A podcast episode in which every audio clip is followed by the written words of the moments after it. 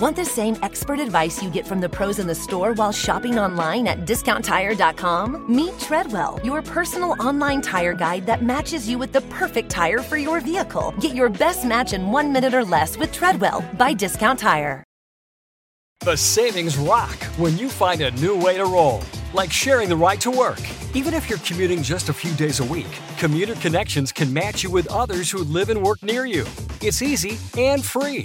Plus, you can get cash and other rewards for carpooling, up to $600 a year. Get rolling on a new way to work with rideshare. Register today at commuterconnections.org or call 1 800 745 RIDE.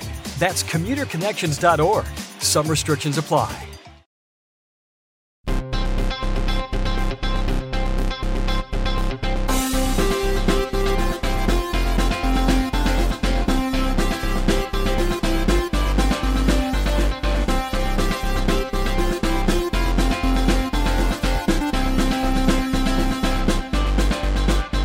Welcome to Pod Save America. I'm Jon Favreau. I'm Jon Lovett. I'm Tommy Vietor.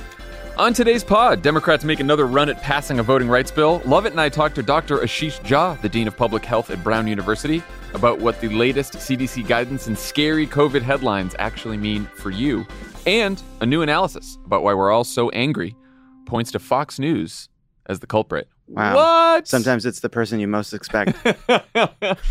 but first, some fun news. Crooked Media's very first book is now for sale at crooked.com slash store. It's called The Crooked Guide to Societal Reentry.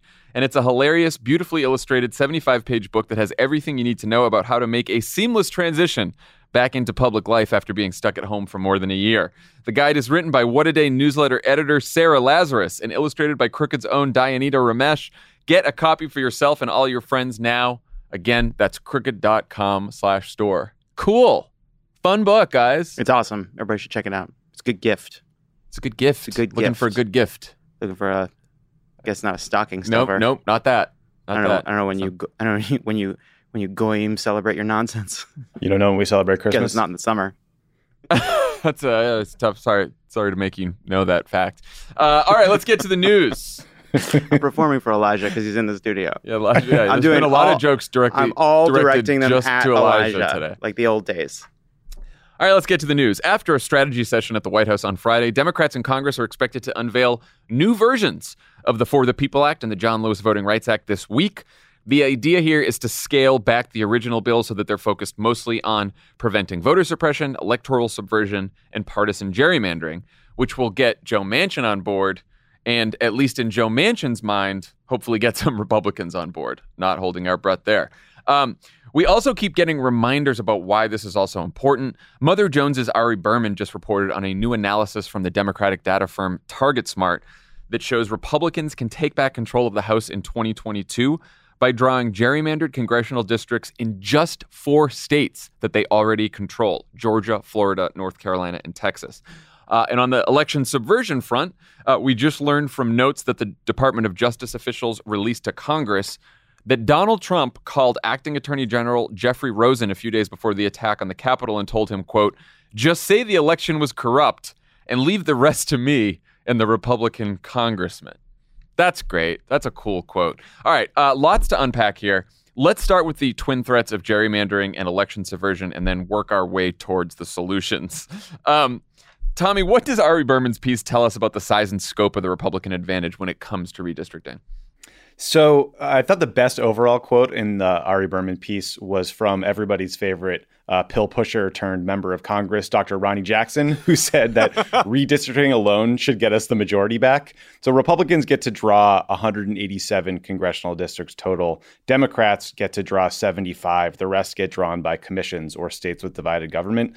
According to Ari's piece, Republicans could pick up six to 13 seats in the House via redistricting in Georgia, Florida, North Carolina, and Texas alone. So, in other words, the majority could be handed from the Democrats to the Republicans just because the maps get redrawn, not because anything else changed. So, we are staring down the barrel of a gun right now, uh, at least the congressional majority is. They need five seats to flip. They might be able to get five seats just out of Florida. Forget about the other three states. Well, yeah, I mean they the the because our majority is so narrow, they probably won't do that. They will probably not over gerrymander in some of these places because Yeah, uh, they're, they're famous for showing restraint. well, no, the reason, no, no, not because they care, but not out of restraint, out of politics, because you know, one they can you can over gerrymander, you can draw the maps and distribute your Republicans just too delicately. You get too greedy, and then all of a sudden, a wave election could overcome the gerrymander. The problem is our majority is so narrow that they don't have to do that. They can actually draw pretty strong Republican seats in a lot of these states uh, even though they've lost the ability to gerrymander as ex- as extensively in places like Wisconsin, because we now have the governorship and a few other states, uh, they can do it in a way that is uh, kind of insurmountable, even with a wave election, even if we have a midterm in which people turn out as much as they did turn out in 2020. You know, the, the White House has been telling voting rights activists that they can out organize some of these voter suppression laws, which, you know, there's a big debate over whether you can. People are upset that the White House is saying that, understandably putting it all on activists and organizers. But, like, how much more difficult is it to out organize gerrymandering? Tommy? So I, I, I get something, I, I kind of get the messaging goals here, which is we don't want to make it sounds so dire, the voter suppression uh, tactic so dire that Democrats get sad and give up, right? Like they want people to stay motivated. But you just can't out organize a gerrymander. You can't out organize election subversion laws that take the power away from voters and hand them to state legislatures so that they can overturn an election result. That's just it, it's impossible. Like the problem with gerrymandering is uh, the further and further we go, the computer software and other programs get more sophisticated and allow you to draw up just perfect maps for either side that are almost unbeatable. You can't organize your way out of that. And so I don't know if they were talking about voter suppression laws or voter ID laws or something associated with um, gerrymandering and not gerrymandering itself, but the suggestion that you can out organize gerrymandering is wrong. And I can understand why that would land as um, almost insulting sounding if you're an activist who cares about this deeply. Yeah, I mean, it's part of the reason also why I've been sort of annoyed that most of the coverage about voter suppression since the election has been focused on some of the voter suppression laws and not the fact that Republicans are about to gerrymander the shit out of the map for a decade because like it is horrific to for example, you know, ban people from ban volunteers from giving food and water to people waiting in an hour line. Like that's awful, right? But there are ways to get around that, right? There are ways to make sure that people, uh, voters, are educated about the hurdles they have to jump over to register to vote and to make sure they're not purged from rolls. Like all this stuff is horrible, but there are ways to get around it. You know, David Shor, Democratic data analyst, says in this Mother Jones piece if everyone voted the same way as in 2020, Republicans would win the House through redistricting alone. That's how hard it is to out organize a gerrymander. And he said the ban on gerrymandering that's contained in this voting rights legislation is about five times more important than the rest of the bill combined. Yeah, I mean, you can't organize someone's house from a 90-10 Democratic district to a 55-45 Republican district. That's yeah, here's how, how we're going to beat that. We're going to move you out of the district. um, and, and I and I do think actually, even though it is absolutely true, like we've seen this in in uh, in from Pennsylvania to Georgia, you can organize and educate voters to overcome these things, and there are knock-on effects when you tell when you tell people their vote is threatened. You can sometimes instill people uh, a kind of real pressure and, and desire to get out there and overcome these hurdles. Uh, that said, it is a frustrating message. I agree, Tommy, that it is about just sort of signaling like we think this fight may be really, really hard, if not impossible. And if we lose it, we still want to make sure people understand that we can win in the midterms. But it does take the pressure off of Congress to say that we can overcome these things with organization when the message needs to be this is dire, this is an emergency. We need to act. We need to act right now. Yeah, look, we don't want anyone to give up hope. We're going to stay, you know, involved in fighting and all this. But like Dave Wasserman from the Cook Political Report drew up a hypothetical map of what an extreme gerrymander in Texas could look like, and you could end up with Republicans having 25 seats compared to 13 seats for Democrats, even though Biden lost the state by only five points. So that is how much you can distort what a state actually looks like when it comes to its partisan breakdown compared to its congressional representation, and that's why it's could be a, a disaster. And one other thing I just add about this uh, Democrats, even if we controlled all state legislatures and can draw all maps, because Democrats tend to live in more Democratic districts than Republicans live in Republican districts, it's actually harder for Democrats to gerrymander to the extent that Republicans can do it because Democrats live in these concentrated areas in a way that Republicans don't. Even these rural districts in which Republicans kind of draw these maps to give themselves an advantage, there are more Democrats there than there are in the heart of, say, like Nancy Pelosi's district or Adam Schiff's district or any or AOC's district or any of a number of very concentrated Democratic districts. There, there is a one last thing on this. There is a timing issue here too. The census releases the data that allows states to draw the maps on August 16th, so the, it's coming fast. But even if uh, Congress passes a law banning gerrymandering, sort of after the the, the census data is released and some maps are drawn, it's the ban would still sort of put the legal challenges to this on firmer ground. You know, John Roberts wrote himself in an opinion where he said gerrymandering was okay, uh, he said the framers gave Congress the power to do something about partisan gerrymandering in the elections clause. So John Roberts himself is basically tempting Congress, like, it's on you. You want to pass something, it'll be fine. But if you don't pass anything, we're not going to uphold uh, any challenges to gerrymandering. And he also gave that aren't racially right. Um, well, that's the thing. He also gave Republicans an instruction manual for how to get racist gerrymanders through by leaving the the part in which they are trying to sort by race out of the conversation and making it partisan, because that, according to John Roberts, is protected. Uh, Tommy, I want to get your thoughts on this Trump story, which once again falls into the category of uh, shocking but not surprising. Um, Philip Bump at the Washington Post did point out that what's new about the story uh, is the note suggesting that Trump and congressional Republicans may have been coordinating their efforts to overturn the election. Um, what should we, and especially Congress, do with that information? I am very upset by this story. I found it not surprising, but shocking, as you say. I just want to spend a minute talking about Trump telling the attorney general that uh, he may not be following the internet the way I do, and therefore didn't understand that the election had been stolen from him. This seems important to to harp on because it does speak to where he's getting his information and how you know I think it was one week ago or two weeks ago we we talked about the conspiracy theory that somehow the Italians had stolen the election or someone in the U.S. embassy in Rome had stolen the election. That's literally what he's talking about, and he's not just saying these things before you know uh, a, a, crowd of Aryan youths led by Charlie Kirk. He's saying this stuff to the Attorney General of the United States that he appointed, and that's scary. I, I think the bigger question is why wasn't he following the internet as closely as Trump? I mean, if, you know, if you want to be good at your job, you should know what your what your boss is up to and reading. You know so you can right. just make conversation. Got to read the whole internet. Got to read the. Mm. Love it. What do we do about this? what do we do about it? That's a.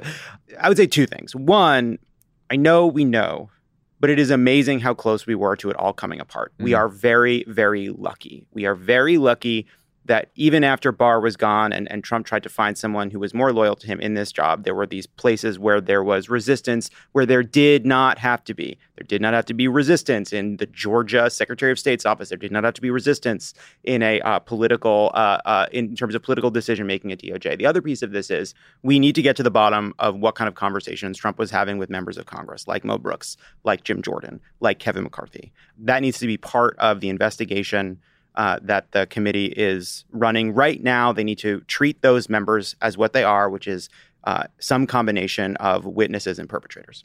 Yeah, yeah. There's some. There's a CNN piece over the weekend where there was some question about whether they would be calling members of Congress as witnesses or potentially subpoenaing, or or how they might get that information from them or that testimony rather.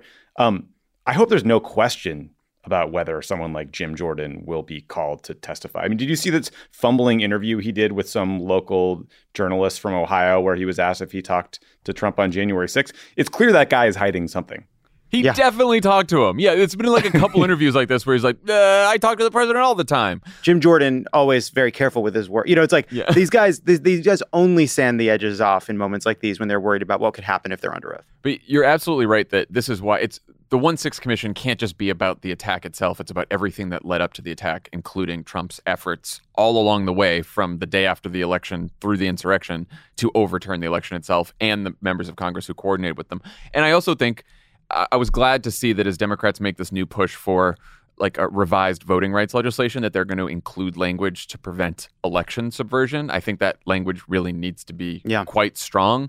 I mean, there's a question of how much can you do about states trying to subvert the election, Republican officials in states on the federal level. They, I think they need to amend the Electoral Act of 1887 so that you need like two thirds of both houses of Congress to send the electors back to the states. That way, if it's two thirds, it's less likely to be partisan in nature. Like this idea that now whoever controls Congress can reject the president, whichever party controls Congress can just reject the results of a presidential election is fucking absurd. Yeah, and, it should never have been a law. the um, I feel like there was this there's this question like when Trump said to Rosen, "Leave it up to me and the congressman." What did he mean? right? How how concrete were the conversations he had with members of Congress? And I think that's really really important. Except that in the end, he d- I, I want to know how much communication there was. I want to know how much coordination uh, there was. But I think one of the lessons of January 6th is even if there was none, they coordinated on television. They coordinated on Twitter, On He- the internet. on the internet, Trump's internet, and they and they knew what they had to do. They didn't need the, the, the same. The the members of Congress needed the same amount of instruction as the people on the National Mall. They knew what Trump wanted them to do, and that's all that really mattered. And so. Uh, like the fact that he was in conversation with them is important, but ultimately, what we are watching is a threat that if basically what we know is that if Republicans have both houses of Congress, uh, the the ability to actually have a presidential election is completely in doubt. Uh, let's talk about the path forward on protecting voting rights and democracy. On Sunday, Joe Manchin told Jake Tapper that while he's optimistic about coming up with a compromise on voting rights, he still doesn't support a filibuster carve out to pass it. Here's a clip. Jake, I can't imagine a carve out because I was here in 2013 when it was called a carve out. We're just going to do the cabinet for the president. And then it went into we're going to do the judges who are lifetime appointments for circuit and district. They were even going to do Supreme Court, but they didn't at that time. The Democrats were in control. 2017, Mitch McConnell's in control, comes right back in, and guess what? That carve out worked to really carve us up pretty bad. Yeah. Then you got the Supreme Court. Okay? So there's no stopping it. And if we don't put this place back in order, you get rid of the filibuster, which makes us work together. And I've said this the whole the, the, the brilliancy of our of our founding fathers was this. Why in the world did they give two senators to Rhode Island and Delaware at the time they were forming this great nation of ours when they told New York and Pennsylvania and Ohio, hey, you only get two too. Mm-hmm. It was basically to make us work together so that the big states wouldn't overrun the little states. It's a minority participation. Killing us, Joe. You're killing us. One thing I'll just say about that clip is like he actually that is an accurate history of what happened in the past several years to the filibuster. It does seem as though that is where he started learning history, and he has zero knowledge of anything that came before that first vote to uh, change the filibuster rules. Love it. What are the options here? Like, wh- why why do you think Democrats are going through all the trouble of introducing new legislation and compromise legislation, et cetera, et cetera, if that's Joe Manchin's position still? I think that's the only option, right? We have to we have to fake it till we make it. We have to hope that there's some chance that either either by some miracle, and I think this is all but impossible, Joe Manchin finds nine other senators to join Lisa Murkowski and doing what Republicans, as he as Manchin correctly points out, were willing to do uh, only you know 13 or 14 years ago, which is uphold the fucking Voting Rights Act. Yeah, Uh, he mentioned in that Tapper interview that it was something like 98 to nothing Yes. uh, when they last voted on this. Um, or at some point, Joe Manchin will reckon with the fact that he will answer his own question. Why has this changed? Well, because one of the two parties has turned against democracy. And at every turn in our history, when it became time to defend the right to vote, the equal citizenship of every person in this country, it was a partisan decision because one, partis- one party knew they would lose because of it. And so he will either come to recognize that or he'll he. say that. Well, I don't think he'll say that. I don't Though think you should say it. send him that. You should send him those remarks. Though. But he but he always finds new words. Now Jake's question, which is a totally fair question, can you imagine doing it? No, I can't imagine doing it. Even if he can, in his beautiful, fantastic imagination, conjure an image of him passing a voting rights bill with 50 votes, he can't say that right now anyway because he has this theory that he can get these votes. So you have to just hope that that is what he is saying now, and he will allow the circumstances of Republicans blocking the bill to lead him to maybe pass it in the future. Barring that, I don't know what else you're supposed to do. So we have to just go through the motions and try to pass it. what do you think, Tommy? What's going on in that big, beautiful houseboat-sized brain of his? I wonder who wrote that that carved out, carved up quip, and if they got a big old pat on the back after they came up with it. It's I, very- I, I bet somebody did. M- My only hope with Manchin is that he's just not going to change his answer until he does. And, Yeah. You know, and like in some ways, that's the smartest path for him, just to just hold out. You, you, when you decide to flip flop, you flip flop, and you do it until you're ready. You don't do it. Um, to Lovett's point earlier, Jamelle Bouie had a, a great piece in the New York Times about how the attack on voting rights is partisan. So no one should be surprised that the response is partisan as well. The Fourteenth Amendment with the Equal Protection Clause passed on a party line vote. The 15th Amendment that prohibits denying uh, the right to vote based on race passed on a party line vote. Yes, the civil rights bills in the 60s were bipartisan, but the parties hadn't divided like they are today. So it's sort of an apples and oranges comparison. So it's just a very frustrated, kind of half assed look at history by our friend Mr. Manchin. As Lovett said, it doesn't start in 2013, it, it goes back a lot further. Um, also, I don't know if I've mentioned this person before. There's this uh, reporter at the New Yorker that I love, Jane Mayer. She wrote a book. Have I ever brought this up on the show?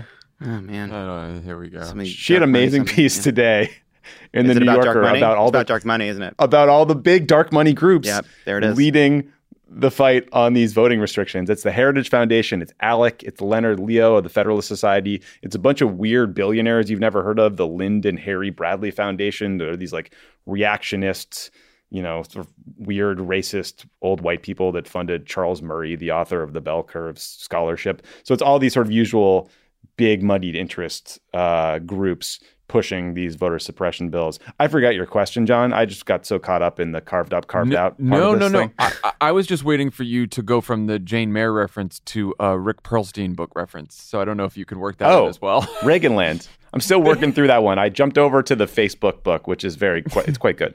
Oh, that's good. That's good. God, he's a reader. He is a reader. He is a reader. Our Boy, guy's Tom a reader. a reader. Um, Guys, a few- I, am just a, I'm just a small town boy from Los Angeles in in Brooklyn right now. So it's just me and my book kind yeah, of Tommy's company. Tommy's live from I'm Brooklyn York. right now. He's in uh, he's in the Big Apple. Um, okay. Uh, I there's nothing to say. there, no, I don't know. Eat a big, eat a bagel. Let's keep going. in, Love it. I love it. Doing the show from here is unbelievably luxurious. You get three extra hours Oh, to prep I- in the morning. I didn't know what to do with myself. The, I was getting the- room the- service on room service. the East Coast crooked media life is pretty fucking great. it's incredible. Okay, guys. Okay. I'm saying. Um, we like I will J- s- John. You're cool too. No, no, I'm I'm I've been in uh, Los Angeles for over a year, so it's fine.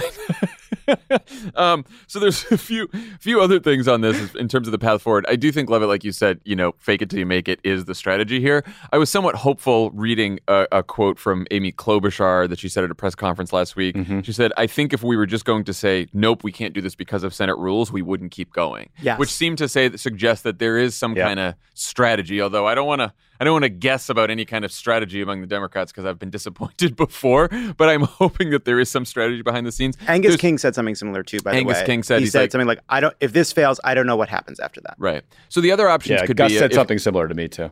Yeah, of course. I call him Gus. Gus, Gus King. Um, there, there, could- you Go know, off, trying to figure out trying to figure out what's going on with Manchin and, and the Democrats. So Um, stupid. There is there is a possibility that some of these provisions could end up in the reconciliation bill. Oh, give me a fucking break. I know. Yeah. Give me a fucking break. I'm, No, I'm no, just fucking dumb. reading the news. I don't Don't, think it. I believe this is going to happen. So, well, I'm just going to tell. it's a I'm gonna- tax credit I'm to to not ex- deny the right to vote. I'm trying to explain to our listeners what's That's what I happening. think of that horse shit. You put it. You could say that states get money for to administer elections only if they meet the following standards. You must have automatic voter registration. You must not purge the rolls, and blah blah blah blah blah. So, would that fly through reconciliation? We don't know. Would some states that are maybe Republican states opt out and decide to not take the cash like they have done with Medicaid expansion for the last ten years? Yeah, probably. I, am sorry. These these governors seems tricky. Repu- seems tricky. Republican states re- decided to let huge portions of their population go without health care to make a point that they didn't like Barack Obama. Still are. You- still How many years later? you think they're gonna do? They're gonna be like, "This is against our interests," but uh, we want well, that. We want that money to administer free and fair elections. Yeah, that's their concern. very Um, silly then there's the question: like, is there a car? Is it not a carve out? But are we going back to some kind of filibuster reform? Would Manchin say, okay, 41 Republican senators have to be on the floor the entire time in order to filibuster this bill, and then hoping that you know some of the olds like Chuck Grassley finally get tired and have to leave and go to bed. You know, that's that's the other that's the other hope here. yeah, I do. I, John, you're betting on, betting on the prostate. Get you off that floor. yeah, some of these guys have to pee every 30, 40 minutes. You know? That's our hope. So I, I do, but I do think that like that, Joe Manchin, you know, he's he has expressed in the past openness to those kinds of reforms. A lot of this is semantic. If you could do something that he can say is not a carve out, it can still fit with what he said to Jake Tapper. There are a lot of place, a lot of places this can go that Really are hopeful. Doesn't mean it's not a long of a shot. pin here. We are, we are, because these are idiosyncratic. We are because uh, because uh, uh, Cal Cunningham uh, uh, loves to fuck, and we can't win a seat in Maine. We're stuck with the idiosyncratic decision making of two people that are not acting in the best interest of this country, and I don't know what that's. That's the reality. Look, boo on Cal Cunningham, but I think you sort of glossed over the big fuck up in Maine there. No, no, right. Joe well, Biden won that state by a lot. Yeah, Sara Gideon. okay, still Oh, got God. a lot of money. Such a Maine Still, homer. still got a. John goes to Maine for a week and he's defending that. I'm just Suddenly, kidding. I'm, suddenly I'm fucking running in the second district. Cal Cunningham uh, screwed a mistress, and Sara Gideon kind of screwed all of us. Should we probably cut that? I agree with you. I agree with you guys that I, I don't think that this tuck the voting rights legislation into reconciliation plan makes a ton of sense for all the No. reasons you just outlined. I do think it's fair to say that y- you could argue that the initial For the People Act was a little too broad. I want public financing of campaigns too, but that wasn't the acute threat that we are all facing right now. I think even Amy Klobuchar was critical of how expansive the For the People Act was. So I'm hoping that she is working with this group of lawmakers that includes Manchin, that they're working on a, a narrowed down bill. They'll convince him to do something that gets us past the filibuster and we'll actually get a vote on it. I, I mean, am I holding my breath? No, but it is existential. And I think if you're going to be critical of the Biden White House, this is the one place I do think they have not been fully engaged. And I, I'm not exactly sure what they should be doing, but everyone that talks to them about this set of issue comes away feeling like this isn't the priority that it should be, especially considering how much of his ability to get reelected lies with the need to hold on to the House by preventing this partisan gerrymandering. So I do hope that there is a renewed push on voting rights once the biff or the BIB or whatever the hell John is calling it these days is is through Congress. I'm just I'm very excited about an infrastructure deal. I don't know what your problem is. Look, I think I, I I will say that I How'd you am- get? How'd you get to Brooklyn? Fucking uh, Zeppelin? You probably took a road, a tunnel, or a fucking train. Sorry, you hate jobs. Hypocrite. Plane. It was Uh, a plane. It was a plane, John. I am for any very creative outside the box solutions here. You know, if they can figure out something in reconciliation, great. I'm doubtful, but I'm for it. You know, this is a this is a mint the the trillion dollar coin moment here. Still think we should have done that. Yeah, we should remember the debt limit. That was our that was Throwback. solution. Yeah, let's fucking do whatever to get this done. All right, when we come back, uh, Lovett and I will talk to Dr. Ashish Jha, the Dean of Public Health at Brown University, about all the latest pandemic news.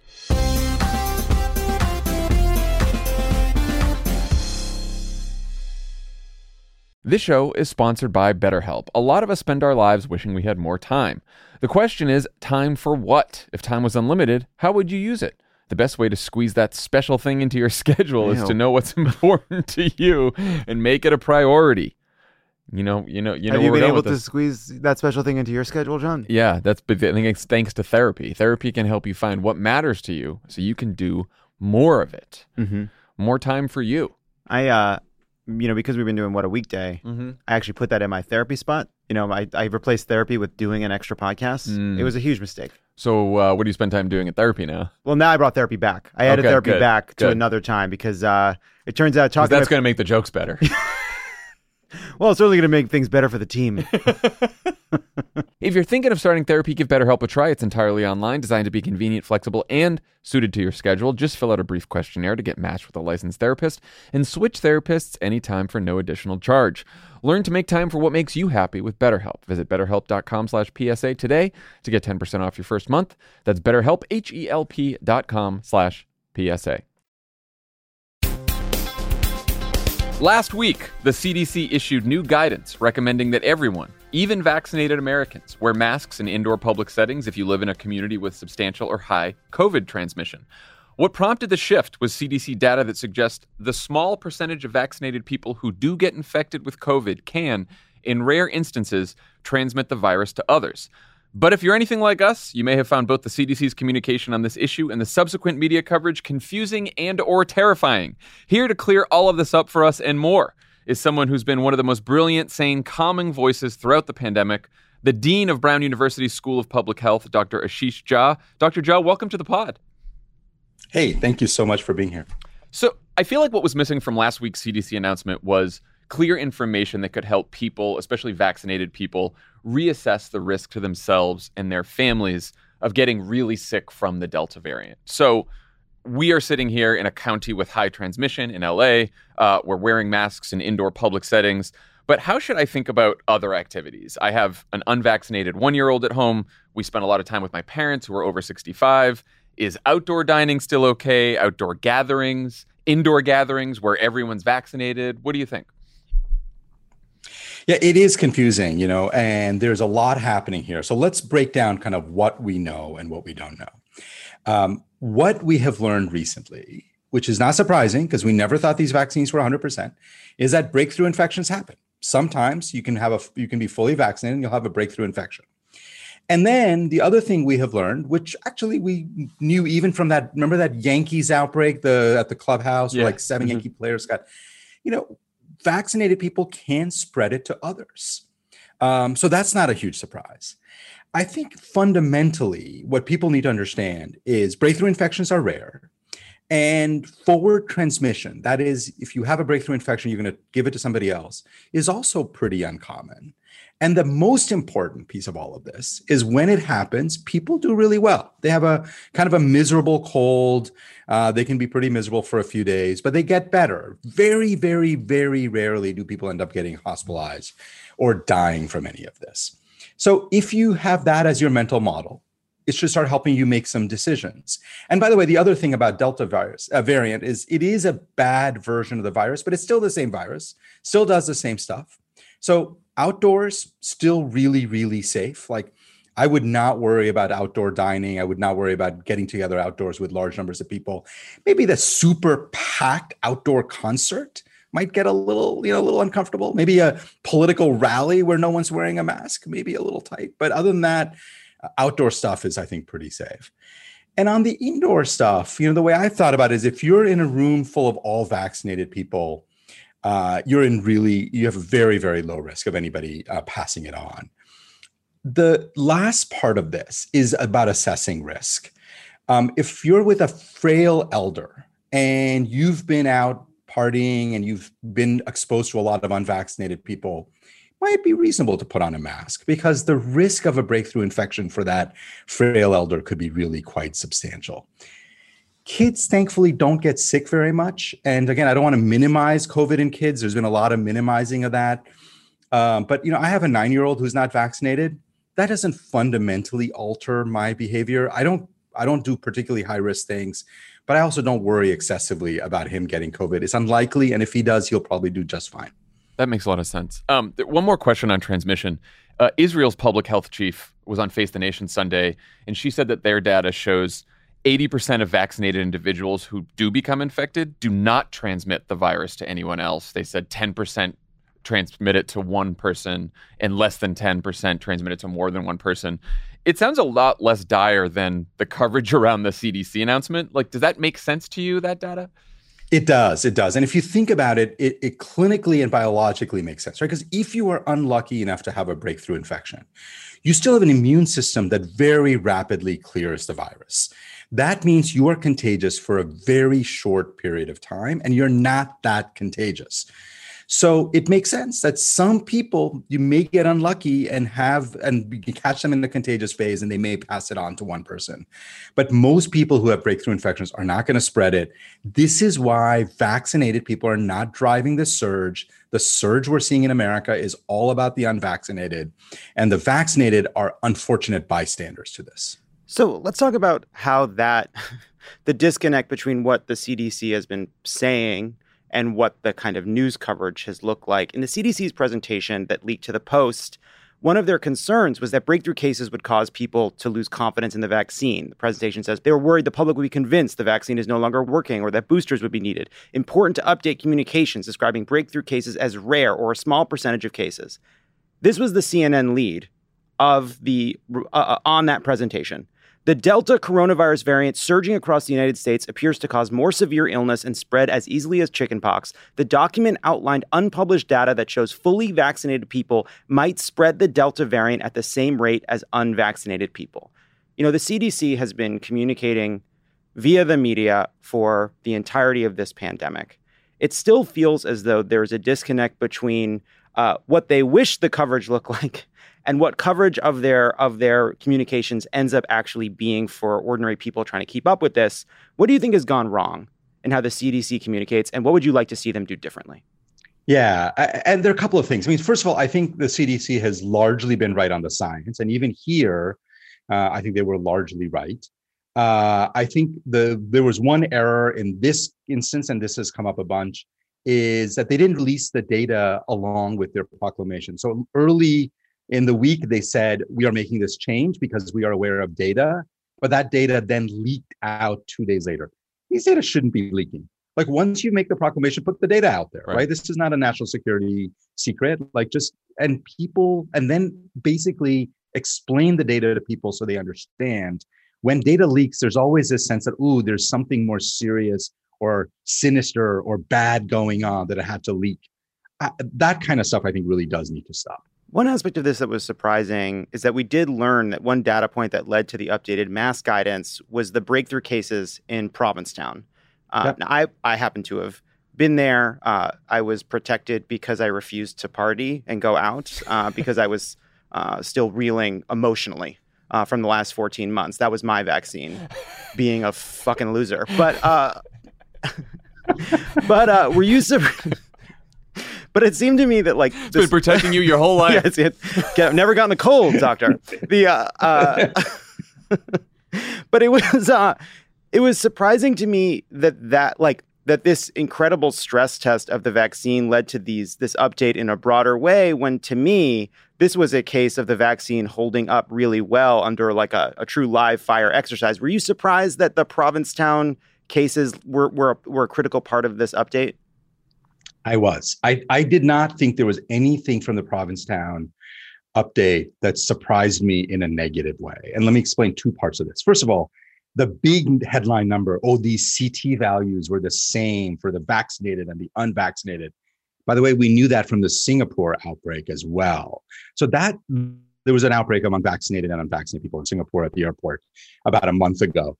Uh, so, so that that wasn't a huge surprise. And the second is I keep trying to rem- remind people of the counterfactual. Imagine the same July 4th partying in P Town if nobody had been vaccinated. You know what we would have seen? Tens of thousands of people infected, hundreds and hundreds of people in the hospital, probably many people on ventilators and eventually dying. And then a local outbreak that would have become a regional outbreak, right? This is now kind of Sturgis rally. I mean, this wasn't quite as big as a Sturgis rally, but it's kind of these things trigger these massive regional outbreaks. Did that happen? No. It was it was not great. A bunch of people got infected. A few people ended up getting hospitalized. Thankfully, no one has died. And then it sort of stopped because that's what vaccines do. So you've touched on this a bit about like the contagiousness of breakthrough cases in vaccinated people. One thing you said is that it may take place, but it might be shorter because their in, their immune systems are geared up, which is actually not something that has been kind of clearly communicated by the CDC. I thought this line from the Times coverage of what the CDC has been putting out to be kind of capture to capture the confusion uh, in some of the coverage Dr. Dr. Walensky, the director of the agency, acknowledged on Tuesday that vaccinated people with so called breakthrough infections of the Delta variant carry just as much virus in the nose and throat as unvaccinated people and may spread it just as readily, if less often. Just as readily, if less often. Um, what, what does that mean? like, what, what, what does it mean? What, what, are, what are they saying here? Yeah, I think that's, first of all, I don't think that's consistent with the science. I don't think well, there, there are two problems here. One is these CT values that everybody's super excited about. They're called cycle threshold values, by the way. It's just a te- like a term for how uh, for the test. Anyway, the big picture bottom line on these CT values is CT values are not perfectly correlated with contagiousness. Nobody cares about CT values. We care about contagiousness. The second is it's a snapshot in time. So there is no reason to believe that people who are who are have a breakthrough infection and are vaccinated uh, can spread the virus as easily as unvaccinated people. I just think that's inconsistent with the data. I don't know if Dr. Walensky, she, by the way, is superb. So she knows this. I don't know if she misspoke or if it was mischaracterized, but this has been a consistent theme over the last week. This idea that somehow vaccinated people are out there spreading the virus all around and they're fueling the surge. They really aren't. That's not what's going on. Uh, are you concerned at all that Israel and the UK and now Germany have all decided to offer booster shots to the elderly and immunocompromised while our health of- officials are still debating the issue here? Like, when should vaccinated Americans who are over 65 or immunocompromised start to worry about their immunity potentially waning? Yeah, the data from uh, Israel suggests that after about six months, there is a waning of uh, of the antibodies, which may lead to more breakthrough infections. And so I've been worried. And you know where I'll tell you, I've been worried. I've been worried about nursing homes and congregate care settings. Because if you think about it, those were the folks who got vaccinated in like December and January. So they're hitting that six month mark now. Yeah. And you also know that 40 some odd percent of nursing home workers aren't even vaccinated at all. So we're going to start seeing outbreaks in nursing homes. And the FDA has data on whether a third shot could be helpful. I suspect it is helpful. It'd be really great if this FDA would make a determination on that. Do you think that's going to happen soon? Because I guess we're, we're, like you said, we're almost at the six month mark for December and January, folks. Yeah, yeah, it it should happen soon. I mean, there's been a little bit of like, I think a lot of us have been uh, kind of scratching our heads at why the FDA has moved as slowly as it has on so many of these things. Uh, FDA received Pfizer data on a third shot booster, you know, a while back, and they should make a determination. A bunch of other countries have done it and it'd be really helpful for the FDA to weigh in as well. A bunch of people in LA are putting on mustaches, you know, and getting getting third shots uh, illicitly. What do you think about that? well, this is actually part of the problem, right? Is that if you if the FDA says no, no, we're going to take our time, guess what? A bunch of people are going to go out and do it anyway, and the people who are going to go out and do it are better educated, high information, high sort of social capital, and guess who's not going to do it? The frail elderly in nursing homes, the poorer people. So the best way to create more inequities is to have a government that's not super responsive and an agency that's not super responsive to the data. So, speaking of scary headlines, uh, here's a fun one from CNN over the weekend. UK scientists believe it is almost certain a coronavirus variant will emerge that beats current vaccines. Um, what is your reaction to that? And do you think we'll be able to update our vaccines quickly enough if if that happens, if such a variant emerges? Yeah, first of all, I'm deeply skeptical of that ever happening. These vaccines are really extraordinary in kind of the breadth of response that they give, right? We have the vaccines have now been tested against a whole set of different variants, and they're holding up largely just fine. I guess it's theoretically possible. I, I'm, I don't lose a lot of sleep over it, but let's say that like it happens because a lot we've gotten a lot of curveballs in this pandemic. so let's say it happens. Yeah, we've got um, both Moderna and Pfizer BioNTech that are very capable of turning around a new vaccine within weeks. And then the question for the FDA will be will be how do they test it, and are they going to require you know kind of long uh, test times, or are they going to uh, you know authorize it pretty quickly? The, the regulatory stuff is going to be much slower, but the science on this can keep up with the virus pretty quickly. So, sort of last question on this. You know, over the last week, I've seen a bunch of scientists and public health experts quoted as saying that, you know, herd immunity isn't happening, COVID will become endemic. We'll basically have to learn to live with it for years to come. I know that's not actually as scary as it sounds, but what does learning to live with COVID as an endemic disease look like from a policy and public health perspective?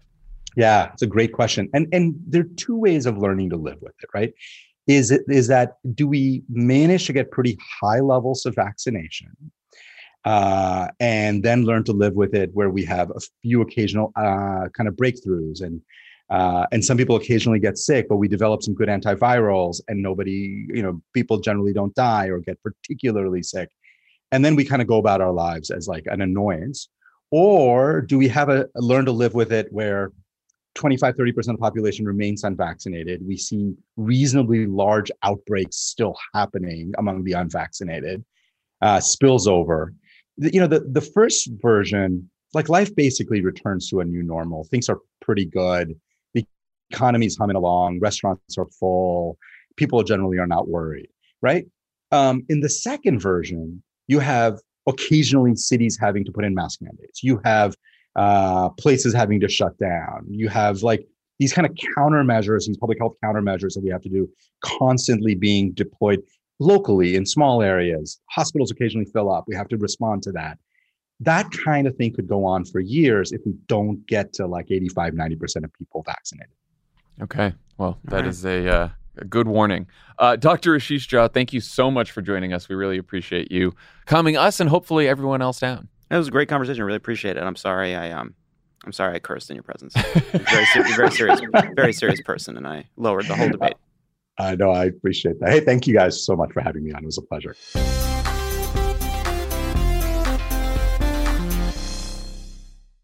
As a chef and a restaurant owner, I'm as meticulous about my cookware as I am about my ingredients. That's why I love Made in Cookware. Each pan they make isn't just designed to perform, it's crafted to last. As a mom, I love that I can trust Made in. It's made from the world's finest materials, so I can feel good about what I'm feeding my family. I'm Chef Brooke Williamson, and I use Made in Cookware.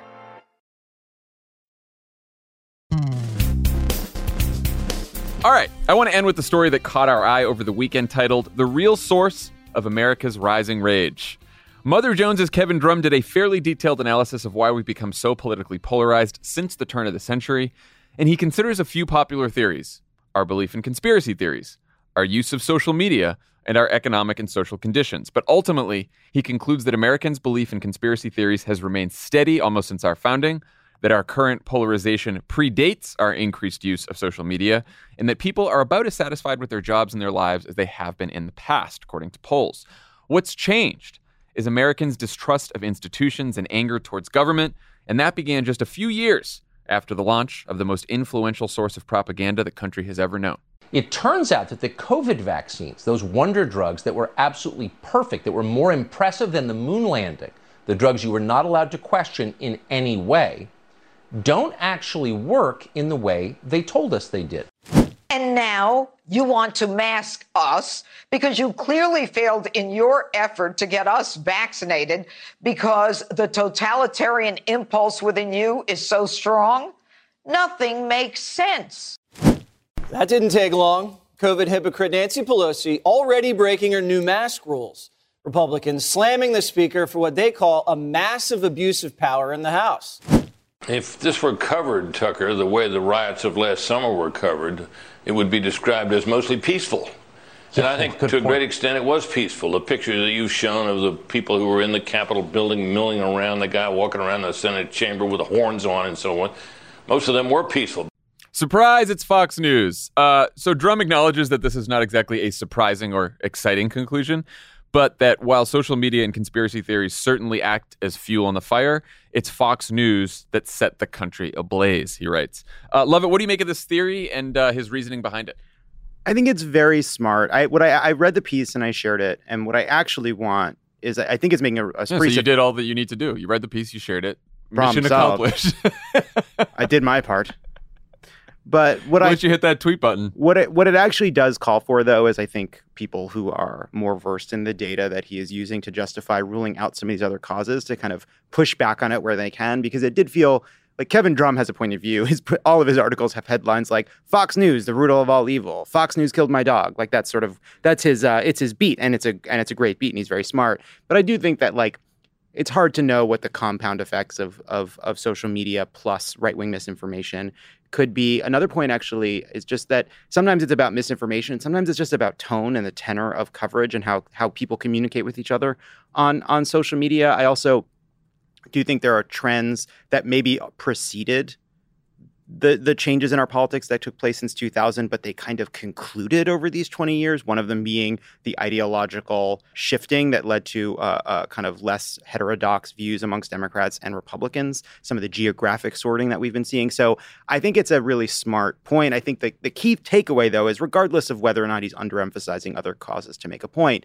is i think sometimes we like to talk about what's new when the underlying causes are so boring. Why is Conor Lamb mad at aoc well, it could be because she's taken a position on to fund the police, or it could be because Fox News is making everything worse. Like, why are we talking about vaccine misinformation and vaccine hesitant? Well, it could be because of all these other ancillary causes, or it could be because Fox News is making everything worse. And sometimes it's boring to talk about the same thing over and over again, but we should concentrate on it because we actually just need to figure out what the fuck to do about it.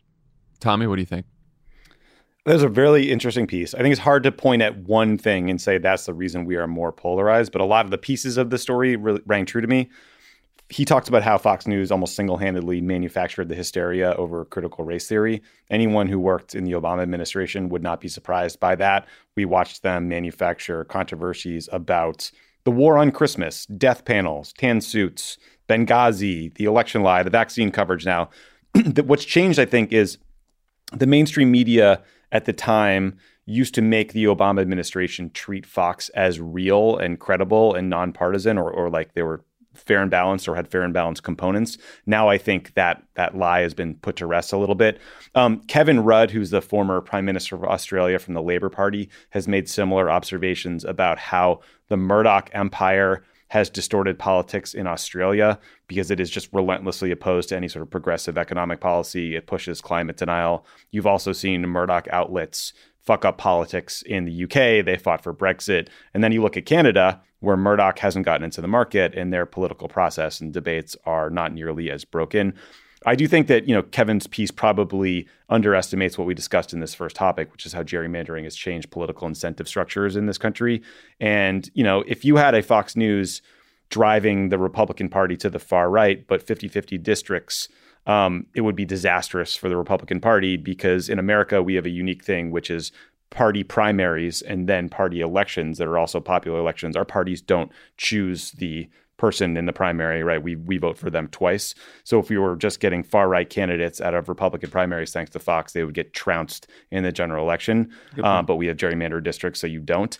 Um, you know, the the challenge of like what to do about it is in recent years, Fox has been supplemented by other right wing outlets that we talk about a lot, the Federalist, Breitbart.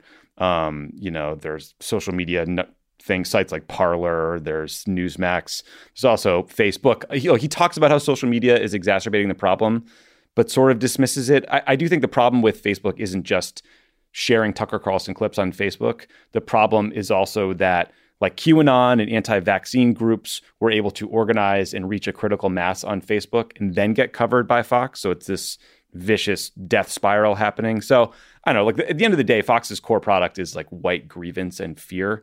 I will never forget uh, 2012 and 2008. Fox News found this one random member of the new Black Panther Party just standing outside of a polling location in Philadelphia and did roadblock coverage of this guy all day long because they were trying to scare white voters out of voting for Obama. And you know that kind of tells you all you need to know about them. Like when the chips are down, that's what they focus on. That's the side that they're on, and that's what their their goal is. Is just to scare these old white voters out of progressive politics. I totally agree that it's an excellent analysis that does minimize a bit, in my view, the role of social media. And I always think about the story that Dan tells about um, the IRS scandal in 2013. And when that first happened, you know, everyone at the White House was like, okay, it's another Fox driven thing, right? Fox only reaches a couple million people. And so it's probably an inside DC Fox thing that's not going to go anywhere. And people in most of the country aren't going to give a shit about this. And then we did a bunch of focus groups in Ohio, and everyone was talking about the IRS scandal. And the difference was Facebook. and that there hadn't been Facebook or Facebook hadn't really taken off in some of these past scandals. And so I, I, think that you know you can't underestimate enough, or you you know you you can't minimize the role of social media and especially Facebook in giving Fox just a new weapon um, to spread all of their lies and bullshit and conspiracy theories. And I think Fox News, you know, they sort of set the tone and they they sort of drive a lot of this bullshit. But um, without Facebook, without social media, I don't think you'd have the reach um, that you have today. And I think that you wouldn't have people as angry as you do today. Yeah, I do think it is hard. Some of this, you can look for it in data. Um, but the, the I think it's in this piece, or maybe it's another piece, where he talks about how everyone just kind of, we know the people in our lives are angrier. We know. We see it in our lives. We see it in our families. We see it in our communities. We see it on television. We see it everywhere. How do you find that in the data? How do you how do you source that point to what caused it? We're not doing a double blind experiment within America that doesn't have Fox News but does have social media. So I do think these things are ultimately hard to tease out. But I do think what I took away from the piece is let's not take our eyes off of the challenge. Fox News is, regardless of these other causes, one of the greatest threats to this country and its future. It is every single day. And I think sometimes it is discouraging because we don't know what to do. But I do think we need to be more um, explicit in in saying it and then I do think we need to have conversations about the kind of boycotts that work targeted boycotts we should look at the moments when Fox News changed course and what caused them to change course sometimes it's boycotts sometimes it's other forms of public pressure I think we need to be more uh, um, um, proactive and more deliberate and more concerted in our attention to the threat Fox News. Yeah, when you say we, I totally agree with this. Like, I think that, um, like you pointed out, Tommy, reporters have gotten better about this mainstream reporters at, at, at calling fox out and being and confident enough to say that fox is a propaganda outlet they never used to be. Then it sort of started where some of the media reporters would say it. People like brian stelter would point yeah. it out and stuff like that. And now it's gone to more mainstream reporters. You see some folks on cnn calling them out regularly so that's good. But i still think like reporters should not treat Fox reporters and people who work at Fox as their colleagues. They should not show them like they Fox exists to destroy the mainstream media and to undermine trust in the mainstream media and reporters all should recognize this and if they and if they do recognize it they should say it publicly. I also think progressive donors, right? Like, you know, I, I talked to Stephanie Valencia about this uh, in terms of the Latino vote a couple episodes ago, but she pointed out that story that, you know, progressive donors, liberal donors dropped $14 million in South Florida in the last week of the election, while uh, Republicans bought a radio station in South Florida for $350,000 that they turned into a right wing radio station. So a lot more bang for your buck there than just dumping money on digital's ads in the last week of an election. And one other uh, one other distinction I think that we should uh, stop pretending matters is the distinction between their quote news end quote side and their opinion side. Huge, Uh, and, it and he makes that point. It is obscene. It is obscene. If you had a fire department where six of the firefighters uh, put out fires and three of them set fires, you wouldn't be like, I don't think we're giving enough credit to the ones on the truck that are helping. You'd be like, that's a terrible fucking fire department. Shut them down. Shut them down. Don't call them. Drum makes the point in the piece that that's actually one of the big reasons Fox is so influential because he says part of the answer probably lies in the fact that Fox News is cloaked in the trappings of news. And that's one reason you get 65% of Republicans and independents saying that they trust Fox News more than any other news outlets, right? It's not just Tucker and Hannity, even though they're the worst defenders and say the worst shit. It's that they see other news that's supposed to be nonpartisan, fair and balanced, and people fucking buy it. No, no one knows. We are the only ones who know there's a distinction. It's a bunch of white guys in ties at desks reading mm. news, and like, there's no like, like Chiron that goes up when you go from news to the opinion side. But no, you know, just the, get the, the challenge. If is- you love it, if you love it, the shows just get better for three hours. That's right.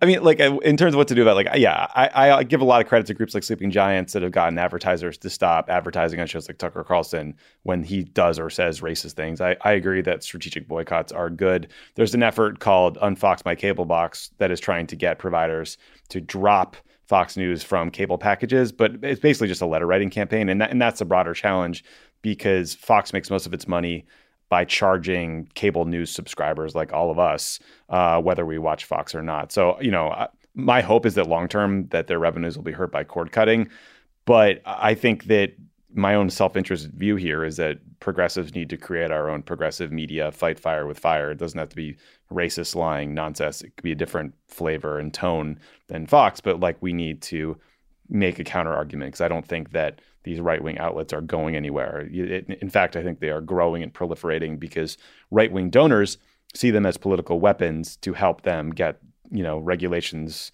stripped away and tax cuts, and it's an investment for them, and it's paid them handsomely over time. Yeah, we, we always want more competition here at Crooked Media, where we welcome We more do. competition.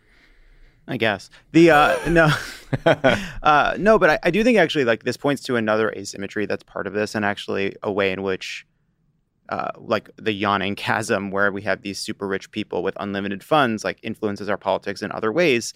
Republican money supports right wing media, and You know the- who writes uh, really uh, powerfully about that? Never heard of her. The the uh, if you're gonna say Jane Mayer, I've never heard that name before. I was going Um, to say Jane Mayer. I, uh, Tommy, I don't think was paying attention. but I was, like Jane Mayer. but the but the but the further you get the lat like liberal money like the grassroots gets behind someone like Bernie but the further you up the money ladder you go the more moderate become the quote unquote democratic like backers and so like you just don't have the same thing there is no koch brother you talk to talk about uh, soros as like an exception that proves the rule but they look more like bloomberg you know like looking for a moderate a center left or even a center option and like that asymmetry isn't going anywhere Yeah, and they're spending like billions of dollars on like depolarization efforts. Yeah. Yeah. Let's bring more people together at conferences. I don't know whose voice that is. that was really good I don't know either. Anyway, so yeah, we have to. So Fox is bad. In conclusion, Fox News is bad. That's why you come here for hot takes like that. I do think look, it's it's valuable to see a data driven case made like Kevin did in, in that piece. Because I do think, look, a lot of very serious, very smart, good reporters would beat their chest and yell at the Obama administration Yep. when we didn't include Fox News in some, you know, round robin set of interviews with the networks and they made us treat them like they were on the level and they were not. And that made the reporters who did that part of the problem. And like pieces like this, I think help make the the counter argument. Totally yeah, agree. and one one last thing I'd say too is one way I think you can take you can kind of deal with this in your own life is I do think like a lot of political conversations uh, are a lot of like what happened, what happened to our country, what led to this, these kind of rhetorical big sweeping things. Just answer like, "Ah, it's just Fox News." Yeah. I don't think it's that complicated. I think you should just Made a bunch of people really angry, uh, hate our institutions and our government. yeah, That's and we should That's- fight it, and and now we can move on to appetizers. All right, that's our show for today. Thank you to Dr. Ashish Jha for joining us and calming us all down. Um, thank you, Tommy, for joining us from Brooklyn. Hey, you're welcome. I'm Appreciate making it. you guys just this much uh, cooler. Tommy is uh, Tommy's in a VW bus following Jane Mayer around on tour. I I I put on the headphones just in time to hear uh, Lovett telling the doctor about how his lack of social life saved him from the Delta variant. So that was that was a fun treat for me. It was the highlight of the pod today. It's what's reality. All right, everyone. We'll talk to you on Thursday. Bye. Pod Save America is a Crooked Media production. The executive producer is Michael Martinez. Our senior producer is Flavia Casas. Our associate producers are Jazzy Marine and Olivia Martinez. It's mixed and edited by Andrew Chadwick. Kyle Seglin is our sound engineer. Thanks to Tanya Somanader, Katie Long, Roman Papadimitriou, Caroline Reston, and Justine Howe for production support. And to our digital team, Elijah Cone, Phoebe Bradford, Milo Kim, Yale Freed, and Nar Melkonian, who film and share our episodes as videos every week.